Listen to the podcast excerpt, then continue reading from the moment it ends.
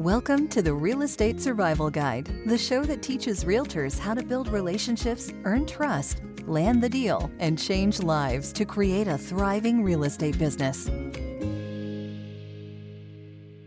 Welcome to today's episode of the Real Estate Survival Guide podcast. I'm your host, John Shookman, and I'm so excited to have you with me for today's episode. So, before we get too much into the weeds on this podcast journey about how to survive in real estate, I thought it was important to speak to my audience about why realtors fail. Now, this might seem like I'm being a little bit of a Debbie Downer, and I don't want to do that.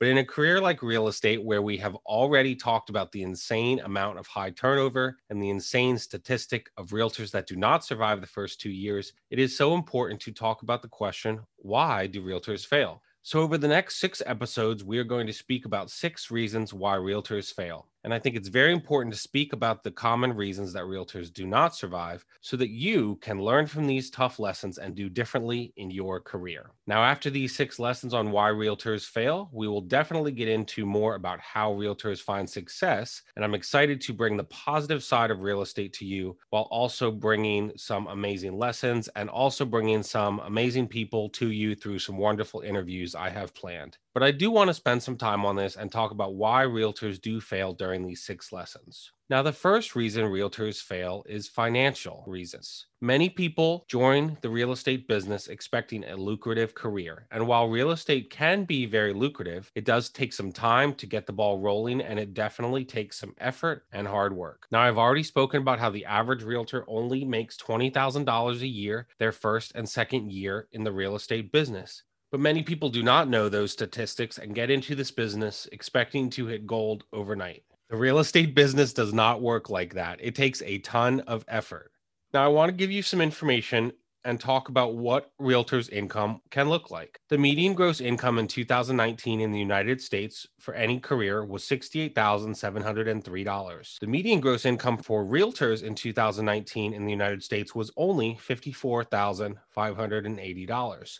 So that is a difference of over $14,000 and I want you to see that. And I wanted to share this information so that you can see what the averages say. Now, while many realtors are having much more success than that average, there are also many realtors that are not putting in the time required and bring that number way down. For instance, the median income of a realtor that works less than 20 hours a week averages less than $10,000 a year as a realtor. However, those working over 60 hours per week as a realtor have a median gross income of over a $100,000. And so if you put in the time and the effort, there is definitely money to be made, but it does not just happen. There is obviously potential to make good money in real estate, but you have to put in the time effort, and hard work. As I shared recently on one of these episodes, real estate has been the hardest thing I've ever done in my life. And becoming a realtor has been lots of hard work to grow my business. And I have been in many careers, but real estate has been the hardest one to grow. So let's get into why realtors are not making it financially.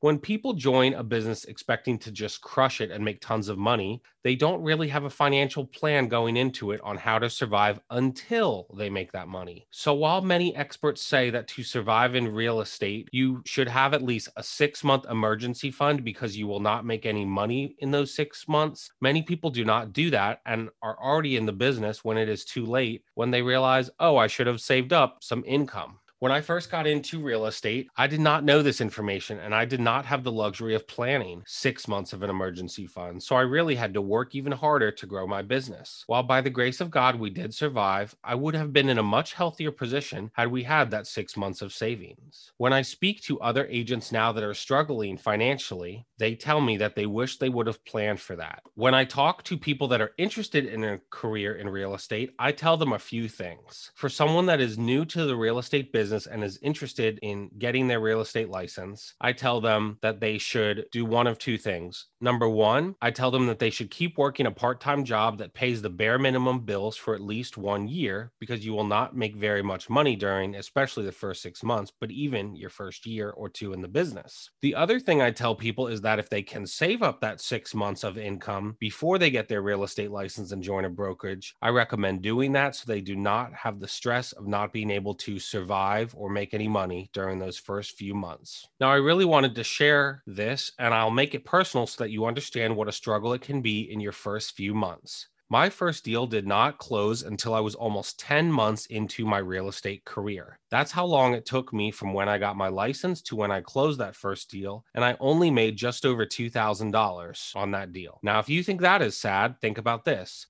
The startup cost, including my real estate classes, taking the exam, the starting cost to join my brokerage was over $3,000 that I paid at the beginning when I got my license. So my first deal did not even cover what I had put out when I started in my real estate career to get started. And that does not even include the monthly costs that I paid once I had my license, where you pay to your local MLS, where you paid for your errors and omissions insurance, where you pay to your county's association of realtors. So you really need a plan and you need to save money for this. I am so thankful to God that we survived and also very thankful to my wife, who was very good and is very good with budgeting and money because otherwise we would not have survived my first year in business.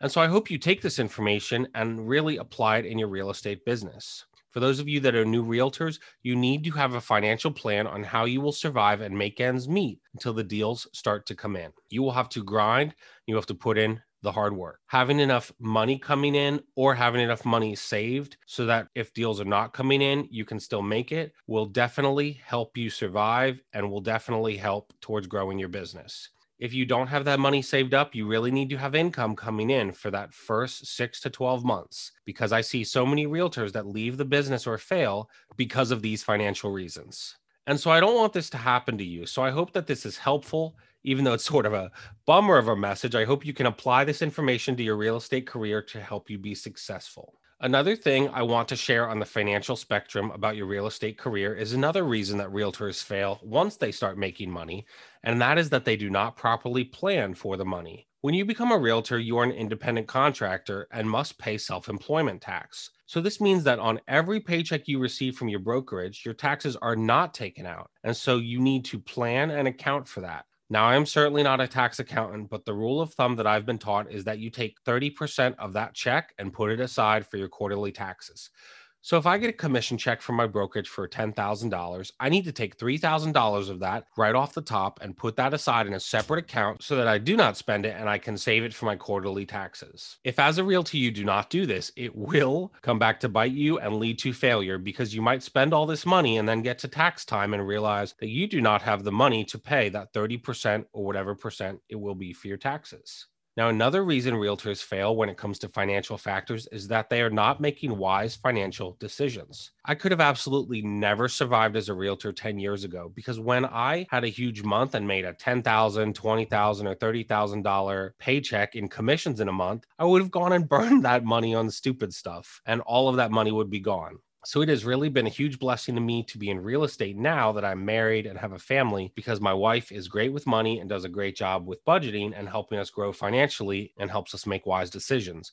And so if we have a big 20,000 or $30,000 month of commissions, we certainly don't go and burn 17 of that $20,000 or 25,000 of the $30,000 because we know that there will be months where you could make $10,000, $20,000, $30,000, but there will also be months where you only make a few thousand dollars or sometimes there will be months where you make nothing at all when business is slow. And so that's something I really want you to learn from this as well is that when you do start growing your business and start having a few closings a month, don't go and spend all that money the first percentage comes off the top and goes aside for taxes. From there, you need to budget and plan. I was so thankful that during my first couple years as the business grew, we really didn't have a ton of extra money to just go and frivolously spend. And so it meant that when those commission checks did come in, we put that money for taxes aside and we would just let the rest of that money sit in our bank account or help us towards our debt free journey. And so I sure hope this information is helpful to you. And I hope you can apply some of these things in this episode to your real estate business so that you can have financial success. Sadly, many realtors do fail because of not planning financially. And so I hope you can learn from this and not let these things happen to you. I hope this helps you. And I will see you guys for our next lesson about why realtors fail, which we will talk about on the next episode.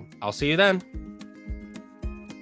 Thanks for listening to the Real Estate Survival Guide. If you enjoyed this episode, we would appreciate it if you'd leave us a review on iTunes. It helps others discover the show.